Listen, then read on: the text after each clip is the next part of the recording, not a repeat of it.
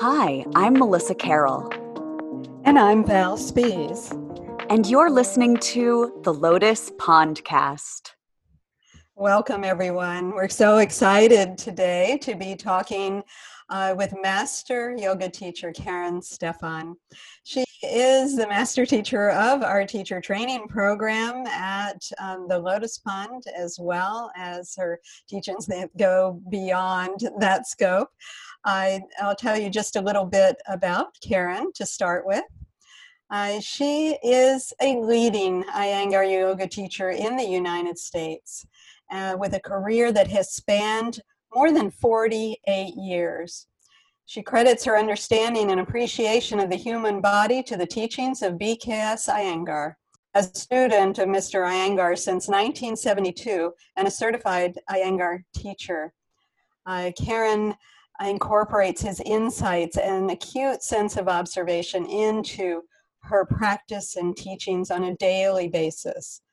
Karin first met Mr. Iyengar on a visit to Bombay, India in 1969, and Mr. Iyengar's focus on yoga as precision in action complemented her interest in structure and aesthetics, a theme which runs through her teaching. In 1985, she co founded the BKS Iyengar Yoga Center of Cambridge with Patricia Walden. And this is her life. Yoga is her life. I have worked very closely with Karin over the past uh, 14 or 15 years. And I'm just never ceased to be amazed by her consistency in her practice, um, there are so many yoga teachers that they they uh, step into the role of teacher and they teach one thing, but then in their actual lives you see quite a different picture. And Karin is the true practice of yoga through and through, and I've seen it over many years and never seen her slip out of that that beautiful um, space that she holds, not once over 14 or 15 years. It's so, so inspiring and just so wonderful to get to chat with you today, Karin. Thank you for being here with us. And Karin, you are a lover of the arts. Your writing and your teaching often beautifully weave a line of poetry with an action in a yoga pose. And art itself is transcendent, right? A line of poetry or a piece of music or a painting can lift us up out of ourselves. I think that's one of the reasons why, as a human species, we love art and we need art. It lifts us up out of our problems and our worries and our dramas, if only for a few moments. Yoga is, of course, the path of transcendence as well. And to begin our conversation, I would just love to hear your thoughts on how the arts and yoga intersect and inform one another. Thank you so much, Melissa, and thank you, Val, for such a beautiful introduction. I, I feel so, so blessed to know you and both of you and be part of the Lotus Pond and and just uh, I always feel so happy after I've been there. I go home and I just feel so happy inside. And I think there's such a beautiful spirit that you emanate there. And I'm, I'm so glad to be part of it. So, um, and also, I, I do feel very much appreciated for who I am. I don't feel like I have to be someone else, but anybody but myself. Uh, let me just talk a little bit about the influence and the intermingling and interweaving of art with yoga. So I, first of all, a little bit about my background. I have a degree in English literature. I went to Northwestern. Um, I was also a water ballerina, and I did a lot of performances, even at Northwestern. I did it with the with the theater department. I was Alice in Wonderland the first year, and it was a huge sellout, and I did all these solos. But the year before, in high school, I played Joan of Arc and we did the Gershwin's American in Paris. And my, my best friend did Marie Antoinette, right? And in the Joan of Arc, I, I stood on the edge of the diving board. I had painted my whole body in gold. and I trolled into the water. It was this very languorous scene. And I went underwater and I didn't come up for a very long time. So it was basically my swan song, right? And uh, this thrill of combining music, art, literature with yoga is is really it started very early on let's put it that way to start with. I studied classical piano Let, let's start with that. But secondly it's really what thrills me the most the the the mixture and while i'm very interested in indian philosophy to a certain degree i felt as though the best way I can find my own voice is to follow my own passions. And my own passions were nurtured in the soil of Western artistic aesthetic culture, right? So that's that's number one. So that's the context out of which I have grown. I felt like my understanding of, of the body, while I had this tremendous influence from Mr. Iyengar, to understand how to convey what I knew was to be able to draw on poets, to draw on sculptors. Uh, I, I'm so influenced by the sculptures of Brancusi, Rodin, right? Henry Moore.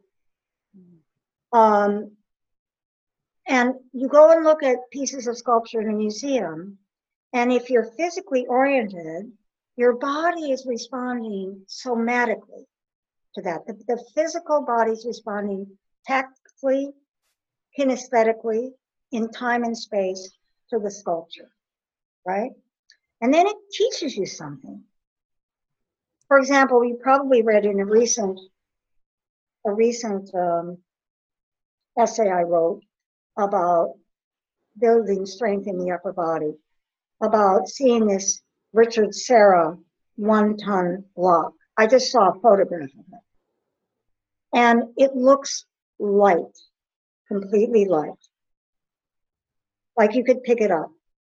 And when he was interviewed about it, he said the reason it looks light is because all the parts are balanced. Mm. Mm. All the parts are balanced. Then I said, okay, how can I make my forearm balances, my handstands look light, my headstand? Balancing the parts. So, when you were what in your 20s, you were drawn to Paris, which uh, must have been very exciting for you uh, with your interest in art and uh, literature. And I, I understand that you hung out in cafes, as we all you know, see in those movies, and uh, I'll wish that we could have been into uh, scenes like that. Uh, so that would that must have been pretty exciting for you, moving to Paris. How did that happen? Well, it wasn't the first time I've been to Paris. I've been to Paris many times with my parents. Okay. So I was I was introduced to Paris, and I and I was in love with it as a city. Mm-hmm. Uh, how did it happen that I got there, or well, you ended up moving there for a while, right? Was it a visit where it just got extended, or did you intentionally um, go there to stay for years? Or no, no. I I um, was I was on a trip to Europe, and I I got caught in Greece for about six months. Oh, for you. I had a Greek boyfriend, but I was traveling with a woman who left Greece earlier. She was a friend of mine from college and she called me up and said, You've got to come back. You've got to leave Greece. It, basically, you've got to leave this guy, which is true because he really wasn't suitable for me. Hope he isn't alive and hears this interview. but uh, um, so she was in Paris, and I came. I came back, uh, and I went. I I didn't know what I was doing. I knew I wanted to. I wanted to write a novel in Paris. Mm. I didn't want to move there. I wanted to go live there and have these experiences and write a novel. Like, and I was very influenced by Anais Nin. I don't know if you know who she is. Oh, of Anais. I was totally and her triumvirate with with um, Lawrence Durrell and Henry Miller, this Right. in a way, intellectual menage a trois. I was so taken with that. And I wanted to rep, I wanted to repeat that, right? I wanted a repeat of that experience. So anyway, I landed in Paris and I found my own apartment eventually. And um, I encountered this very interesting man shortly, about six months into living in Paris. And I had a, he was a, a, a lover, a boyfriend, right? And I had a long, it was a long relationship with him, but it wasn't just a one-on-one with him alone. It, it, the, the relationship is still going on because I'm writing about it. I, it, he's dead. He's been dead for a long time, but I'm still writing about it. This person brought me immediately into the creme de la creme intellectual milieu of Paris.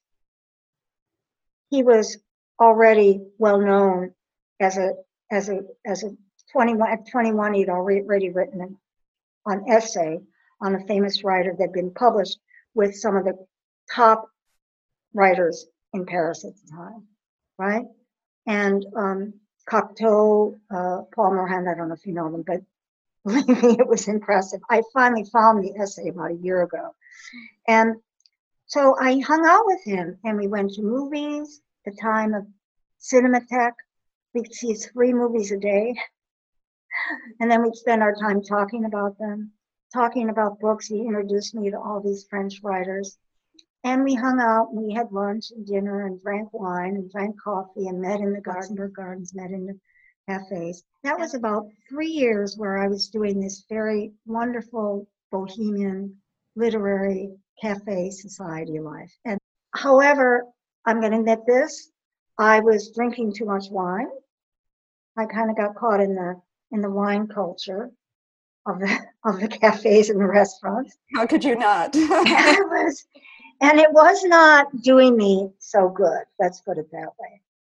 Um, I was starting to get kind of melancholic, and I, mind you, I'm in true honesty. I had been drinking before that too, so I was a little bit in that culture you're such a brilliant writer. Uh, just even getting a glimpse of your writing in your newsletters that you send out. And we will also include the link in the show notes of this interview that people can sign up for your email so they can also get oh, a great. taste. Yeah. Um, absolutely it's it's your your writing is absolutely beautiful and skillful and actually in your may newsletter, you write this beautiful passage about standing on slippery rocks for a photo shoot.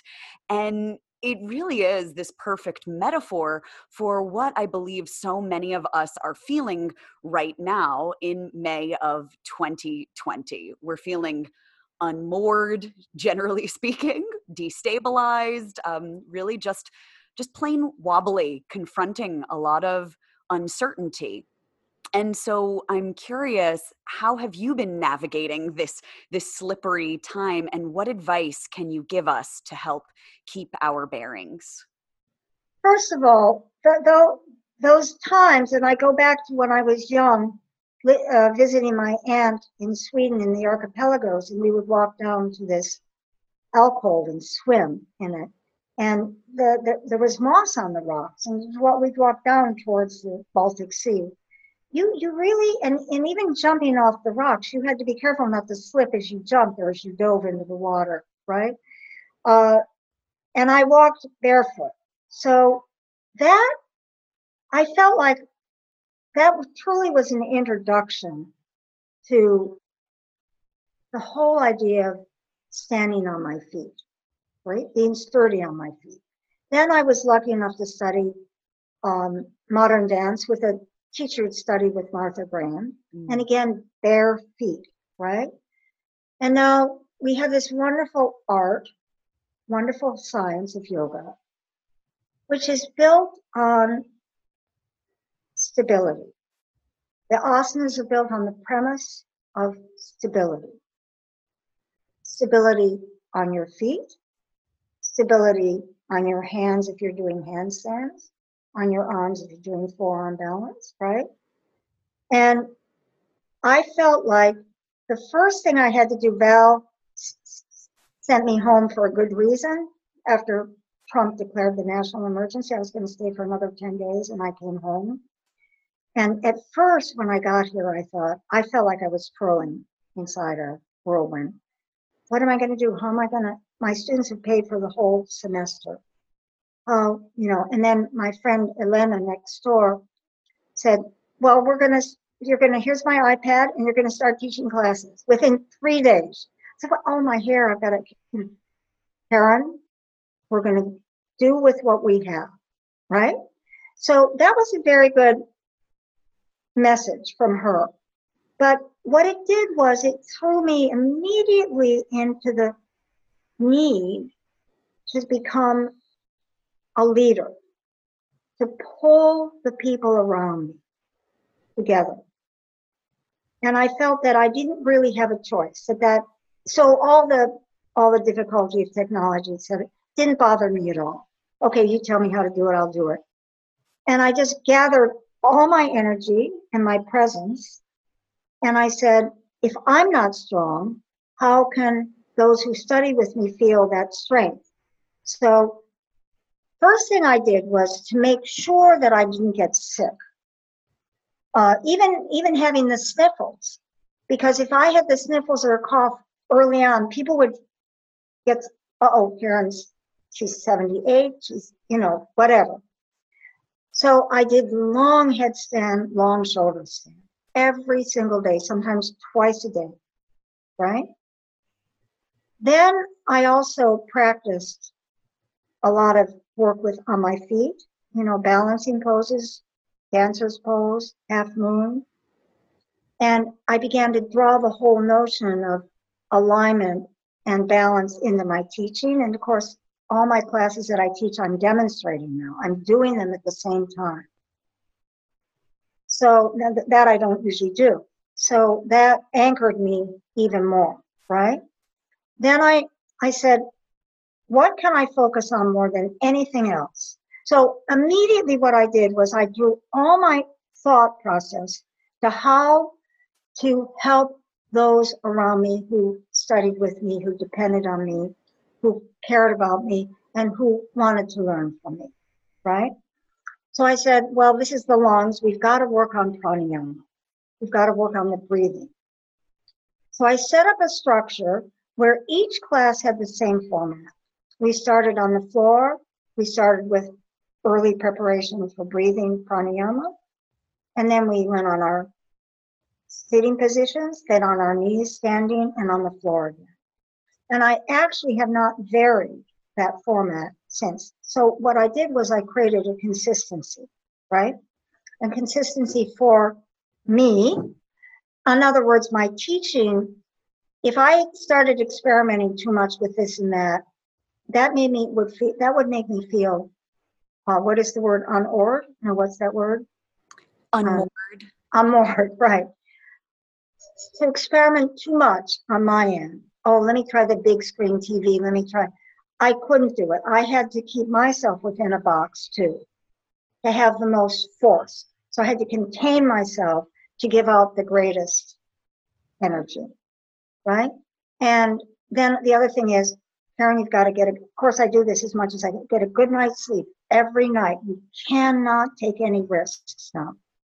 I didn't want my students to feel any shakiness inside of me at all, right?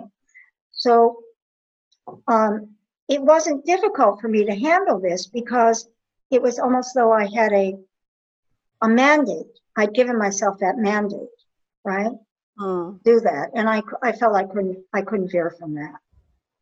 Right. I've seen you um, move in that direction uh, just in in everyday life as well, Karin, as you have have said to me before.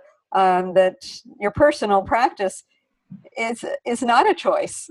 It's not it's a, not an option to skip a personal practice. That right. uh, you have that that strong constitution that can stay, you know, just steady on course.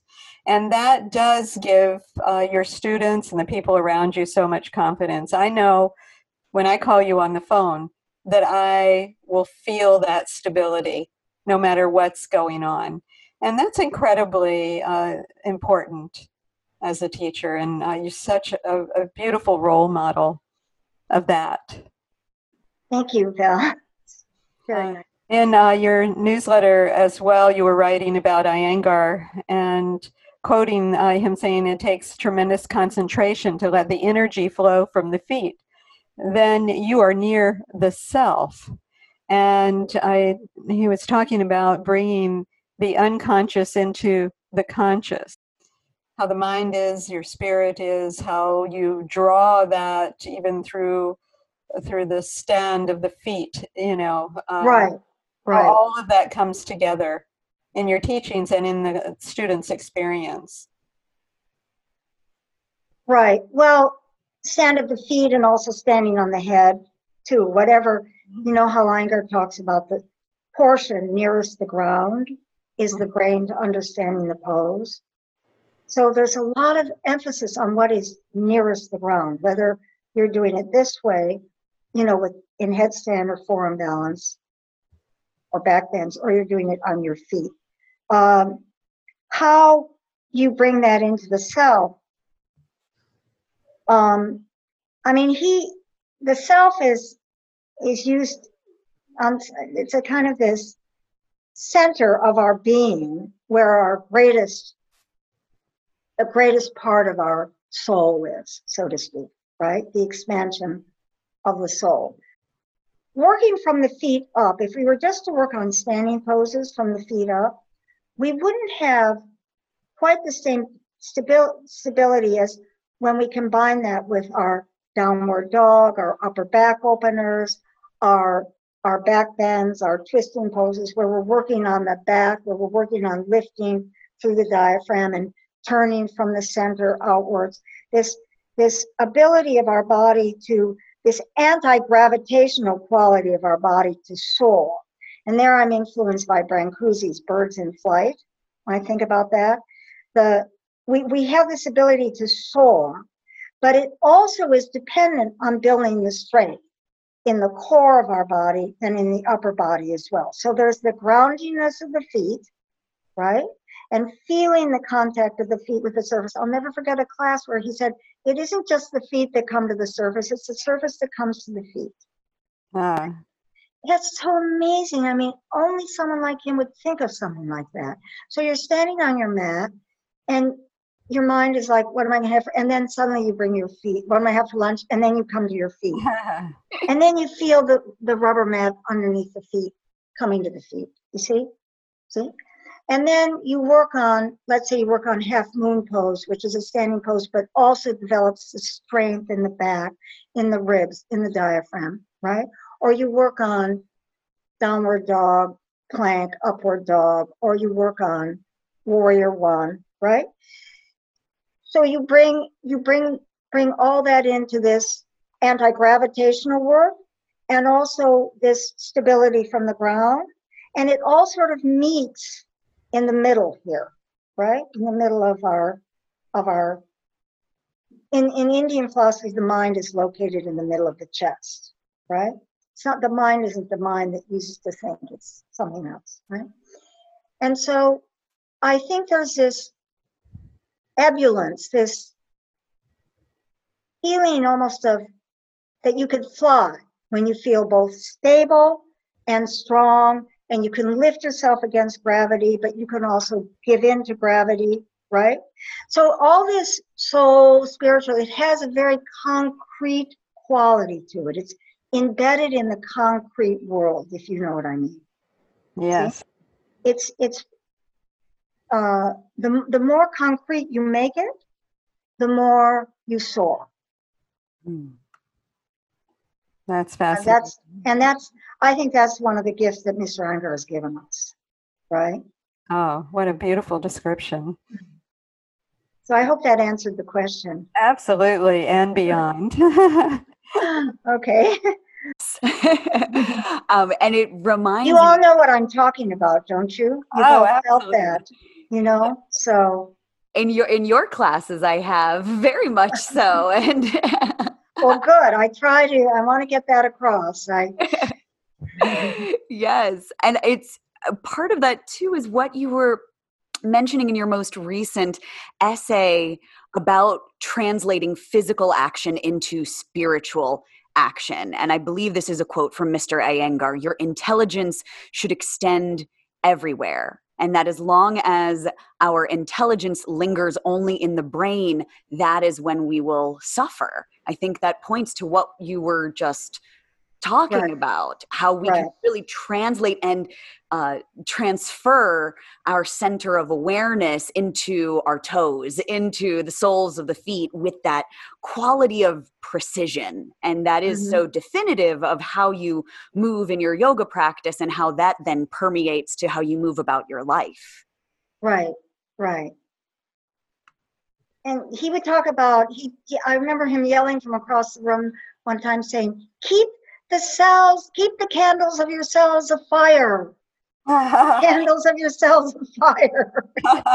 We're probably doing warrior too. Keep the candles of your cells afire. You know, he meant he meant light up all parts of your body as you work the poses. And so here you were going back to Paris. right. you had um, continued on the path that you were on. And this is, you know, this is a question that really has no answer, but it's sometimes fun to contemplate. If you had not uh, shifted gears and started bringing all of these beautiful experiences that you had had, I to the studies of yoga if you had continued on the path of um, hanging out in the cafes and uh, going down that road how would your life be different from today? I mean your life is so absorbed in yoga.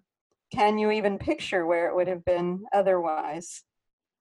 Now that would be assuming that i hadn't worked my body a lot before i began to do yoga Mm-hmm. So don't forget, I came to Paris, but I had already been a water ballerina, studied modern dance, right. etc. So uh, I probably would have worked my way back to some sort of physical expression of the body, right? Be it studying more modern dance or, but I'm not sure it would have transformed me. What what the yoga did, uh, and it was it was more the vinyasa in the beginning that I was learning from Pattabhi Jois. In the very beginning, my then teacher, who, who then I um, started a yoga center with and raised his children, um, was teaching on a yacht on the Seine, right near my apartment. Not Pattabhi Jois. No, but Rishi, yes, one of his okay. no, no, no, no. My bad. we were just four people, right? Okay. and uh, uh, so I would have this kind of, I lived in this kind of shabby seventh floor walk up the perfect venue to write a novel. You couldn't find a better place, right? but what I would, what did I do? I'd have dinner parties for all my brilliant friends and drink too much and never write anything, right? But I had a lot of interesting conversations. So um, I, when I, the yoga started transforming the current situation that I was living in. Now, what I want to say and how I want to answer this is the following. I probably work, would have worked my way back to some sort of expression of the body, and I probably would have worked my way towards vegetarianism somehow, and I probably would have stopped drinking, right? What I now see, however, is that literary life that I was living with, and I'm in, living, and I'm in touch with one of our group, who's a very famous artist now, uh, living, just had a huge retrospective, 60 years of his work, very brilliant, brilliant artist. I'm in touch with him now. But that milieu suited me nonetheless, that intellectual milieu, right? So it it suited me it, I felt, I feel at, at home, I felt at home with it. You understand? Going into the yoga and going into this more spiritual life and leaving reading behind for a while and movies and all that exploration. getting closer to nature was wonderful, but it was only part of me. So, how I want to answer that is I'm, if I could have gotten control of my, put it to be blunt, if I could have gotten control of my drinking and, and started taking better care of myself and becoming more focused, I might have started writing earlier. Mm-hmm. That that um, and and continued living that literary life, right? Now I feel like I've I've combined the life, those that life, the two things. So mm. I'm I might have, but I would have had to do a lot of psychotherapy or something to help me, you know, get through all this. I still work with a therapist, by the way. Um, so that that may have been what happened, but I also also could have been I might not have lived very long. That also could have gone that way too. but knowing that I'd worked a lot with my body before that, I probably wouldn't have let myself go. I just learned so much from you, Karin, over the years about um, the the purity of life, of saucha, of living um, in the purest form. And I really loved one time you were explaining to the students that if you uh, drank a glass of wine or if you were overindulging in uh, unhealthy food or sugars or anything, that you wouldn't even want to touch your student the next day. That yeah. That that's the high quality of what you are offering, and I think that's often missed in uh, for many people because that high level of commitment is um, is difficult for many, but it's it's such a true way to live. And I still, if I get sick or anything, I do exactly what you've told me in the past of then only eat the brown rice, no sugar, no nothing.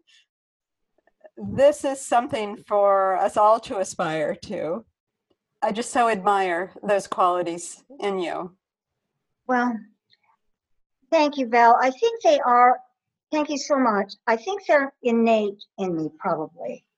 Mm-hmm. You see, it's not something, it's not a outfit that I put on to wear. Right. It's something that's part of who I am and part of who I perhaps always was.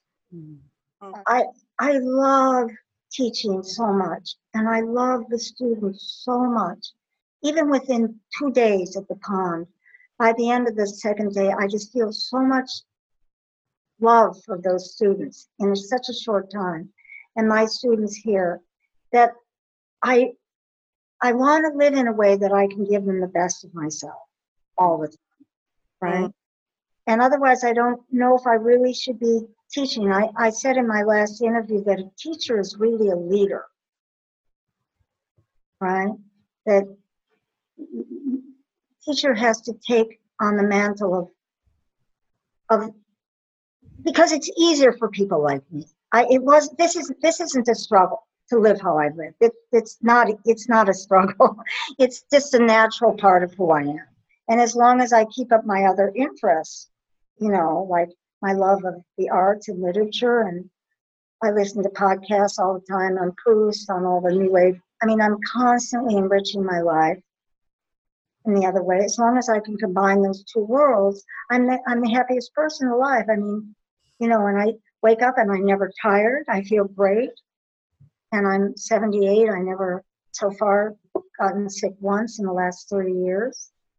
I don't want to um, praise myself as much as just saying that I, I it's it's all done for a kind of love of other people, and that that's what makes it easy for me. You understand what I'm saying? Yeah. And you would know, like if I said, if I went on a binge and said, "Oh, the heck with, I'm going to go out and eat my croissants and have five cappuccinos in a row." I'd like know, to be here to see that. you would know the next day, Karin's done something off. What has she done? She's not herself, right? And I couldn't stand that kind of scrutiny. yeah yeah. life is life is difficult and you have to navigate in the middle uh, you know val one of the great things that happened to me is I got that book from your house, The Master of Go. Right. That book is so powerful. And it's about this game where you're supposed to play these white and black pieces, but the beauty of the game is predicated on the ability to not slip up the other person by making an extreme move. In other words, it goes together aesthetically, respecting the aesthetics of the opponent, Hmm. right? So you walk together in this beautiful way, and one will win, can take a year. And in the Master of Go, this upstart makes an extreme move off of the center. And the writer, Kawabata, who's Nobel Prize winner, said it felt like he had smeared the board with black ink. And after that, the master, who was being uh, challenged by the upstart, started getting sick and eventually died, right? So I feel that that's, we're playing this game of Go in the classical, purest sense of the word. You go forward a little bit, I go, and we keep the same balance as we go together. Hmm. And the people we spend time with are people who understand my level of balance and my understanding your level of balance. See? So we walk we walk together, right? And then nothing can go wrong. That's beautiful. In the context of yoga, in particularly as I, I think of yoga in as a cultural phenomenon in the United States. And oh, yeah.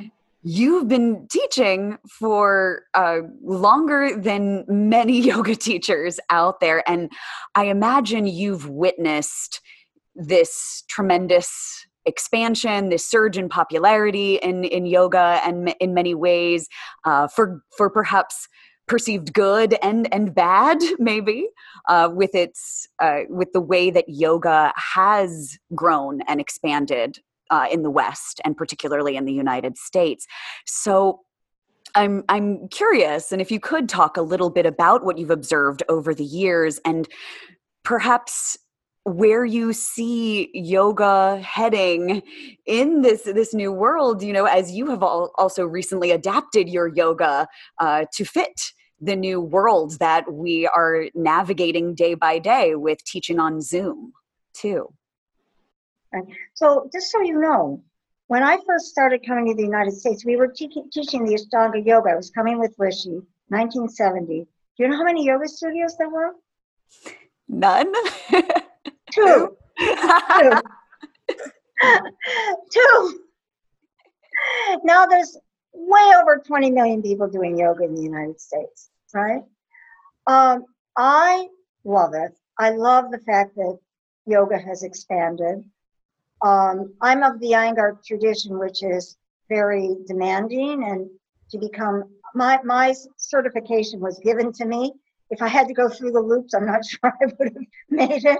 it was handed to me, uh, junior intermediate, and um, so that rigor is is I think that rigor held held things together. It was a standard by which other yoga things would happen, right? And you have two major paths. You have the Ashtanga, the flow, and then you have more the Iyengar alignment work. And they can join together. They they don't have to be separate. I know people who've done the flow, but they also study Iyengar. It helps them in their in their flow, etc. And I, I used to teach the Ashtanga yoga, so I know what that is. Um, uh, I don't. I'm. I'm. I feel really good that it has expanded so much. I don't like to hear stories like on Long Island where go and have they bring their wine to class or something. Somehow. Yeah, beer yoga is very popular. that that really that is that really bothers me because yoga refines the brain, right? And then you add alcohol in the moment. That's scary to me, but I don't want to go there. But I don't think that's necessary. Uh, but I think uh, yoga has helped so many millions of people. Where I see it going, I have no idea. I I I want to I want to think. I understand you're back in physical presence, right? And I'm coming shortly, where I will be teaching physically too. Um, I my sense is that it's we're going to work our way back naturally, right? In the meantime, we work with these standards and guidelines, and my sense it will be a little bit of both. It will be uh, some classes maybe I'll hold online for those who want to just do it online, and some classes I'll hold in physical space. Some classes, maybe if I can figure out how you're doing it, I can be videoed at the same time that I'm teaching, right? So people have a choice. Uh, this is a new paradigm, and I think some people like it. They don't have to get on their winter boots, they don't have to get on their winter hats, they don't have to find a parking place. They can roll they can do yoga in their pajamas, right? uh, I think some people are going to keep keep it. If the teachers are going to keep it, I think some people will keep the online teaching. Uh, I don't think it's going to wither away. I had that thought, oh my gosh, will yoga wither away? I, it passed through my mind, but I think it's too anchored. It's too, it's too established. I don't think it will wither away. I think it's here to stay.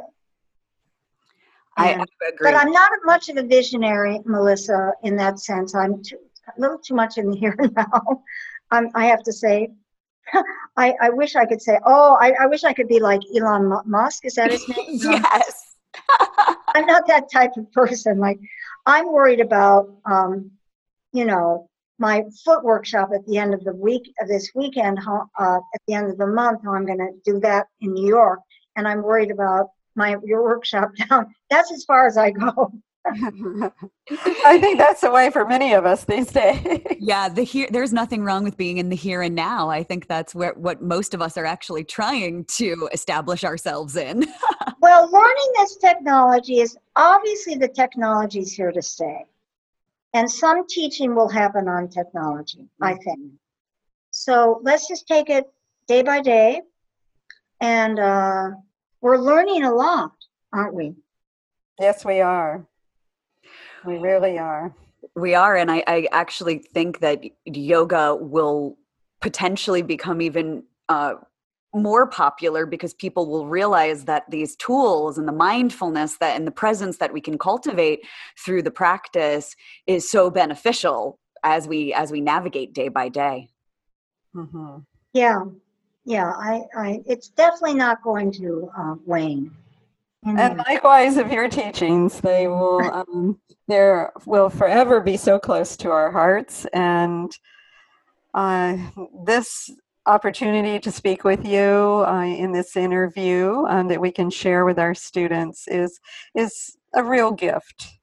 I'd love love to do it again, and I'm so much looking forward to coming in July. Mm. Wonderful. See you then, and thank you so much. I love you both, and I love all the students and. Wonderful. And Melissa, where will this be available? This will be available on Spotify, on Anchor, and across many of the platforms. You can follow us on those podcast platforms, and please do so because that helps the podcast get out there, and great conversations like this can be accessible to more folks. You can also find out all the information about when Karin Stephan will be at the Lotus Pond in July offering her asana workshops and where you can practice with us at the Lotus Pond, both online, wherever you are in the world, and in person as well at lotuspondyoga.com. Wonderful. Thank you both. We love you, Karin. I love you too.